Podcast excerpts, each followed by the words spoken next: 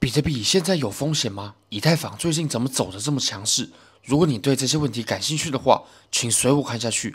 我们看到比特币的日线图表，那我们也蛮久没有看均线了。我们来看一下 EMA 日本，我们可以发现啊，我们这个周期其实已经不小了。我们看的是日线周期的，我们可以发现，其实日线啊已经转成多头有好长一段时间了。我们来观察一下，如果我们就第一天，然后起算一直到今天的话。我们已经连续维持二十四天的均线是呈现多头排列的，也就是短期的均线在长期的均线之上。我们可以发现，我们在这整轮熊市以来啊，我们是鲜少发生这样的行为的。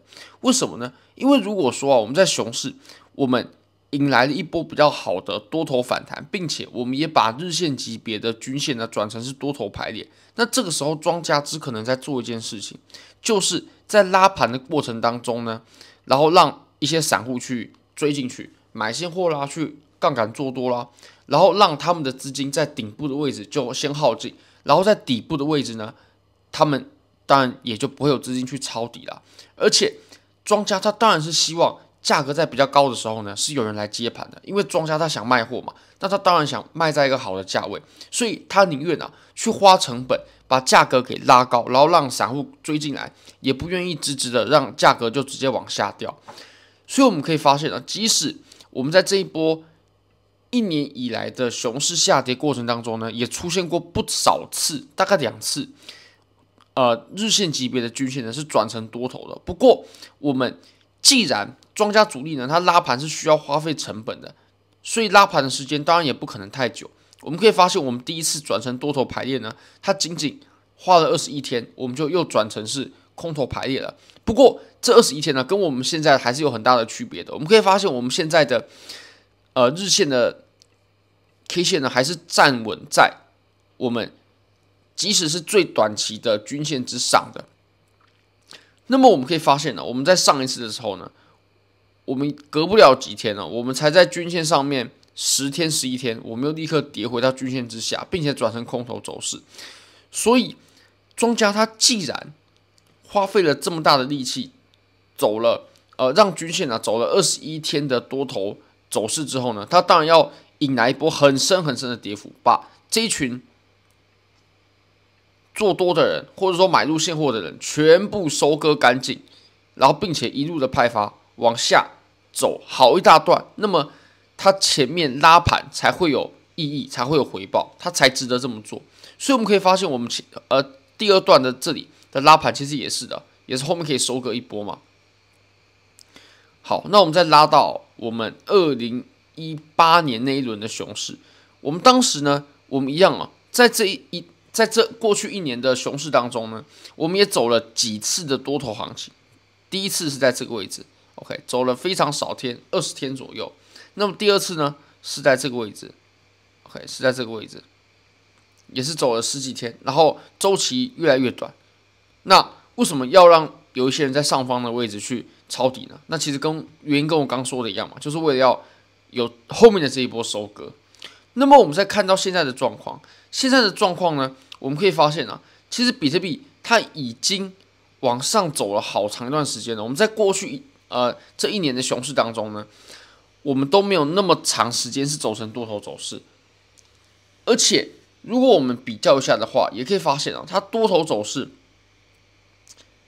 期间也没有在缩短，对吧？反而是变长了。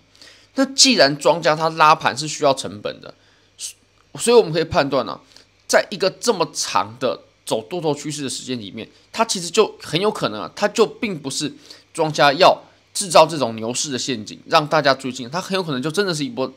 多头走势了。那如果说这还是一个假的多头，是庄家为了要让更多人追进来去抄底啊，去买入现货啊，等等等的，然后去啊赚取这些散户的钱的话，那大家可以想象会有多可怕。不过我认为这个情况是几率已经非常非常低了，毕竟我们已经走了这么多天了，而且我们到现在还维持在均线之上。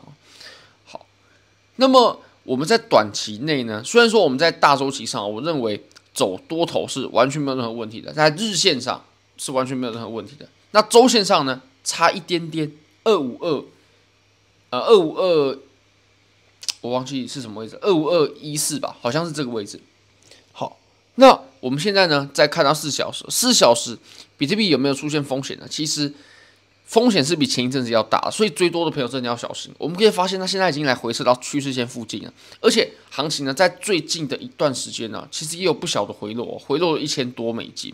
说真的，这个幅度不小。不过呢，我们可以发现啊，现在它的量能在缩，对不对？而且我们现在是假日，所以我们下跌的时候，这个量能是非常小的。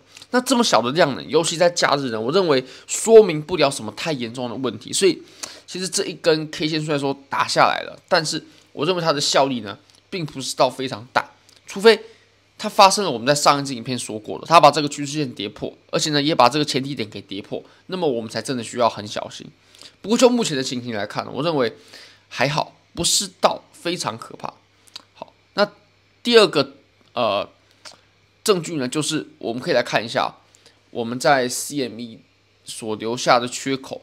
我们上个礼拜收盘的时候呢，是收在二三五四五的。那么我们这个礼拜啊，现在的位置大概在二三一零零左右。OK，二三一零零。那其实虽然说是个四百美金左右的差距，不过这。在四小时级别上面呢，它还是会形成一个很明显的缺口，而且这个缺口我相信是要回补的，所以二三五四五这个位置我相信是还会到。好，那我们再看一下以太坊，以太坊的话最近的行情呢比较强势，在这一波调整过程当中呢都比较强势。不过大家也先不用，呃，应该说看多以太坊的人，或者说手上持有更多以太坊的人呢，先还不用急着那么开心，因为我们呢现在只是在一波回调，对吧？那么我们要证实以太坊比较强势，应该要在一波猛烈往上进攻的行情当中。如果在往上进攻的行情当中，以太坊也比较强势的话，那么呃，比特币真的就很有可能是大势已去了。好，那我们先来看一下，其实以太坊它最近的强势呢，可以显现在几个点上面。第一呢，我们可以发现啊，比特币它现在是回到之前的旧区间，对不对？它是回到我们之前旧的震荡区间内，也就是。我们之前在这个位置去做震荡，那它现在呢？哇，比特币它又回来了。OK，画的很丑，不过我们可以用这个，对不对？这样画，它又回来了。但以太坊是没有的哦。以太坊的话呢，它往上走过后，它是在上面还算有踩稳，它并没有回到之前的震荡箱体，所以以太坊是比较强势的。或者没关系，我们就直接用更客观的以太坊对上比特币的图表，我们也可以发现，在过去的一段时间当中呢。从四小时 K 线来看，它已经往上涨了一段了。OK，它已经往上涨了一段了。不过，我认为还是还是呃值得观察的。就是虽然说我们都说多强的，然后空弱的嘛，但是以太坊是不是真的是强的呢？我认为要等到我们下一段往上突破过后，我们才能再进一步说明。现在毕竟还是在盘整，能说明的情况，或者说它的有效性呢，我认为还不是到非常好。好。非常感谢各位，非常欢迎各位可以帮我的影片订阅、按赞、分享、开启小铃铛，就是对我最大的支持。真的非常感谢各位，拜拜。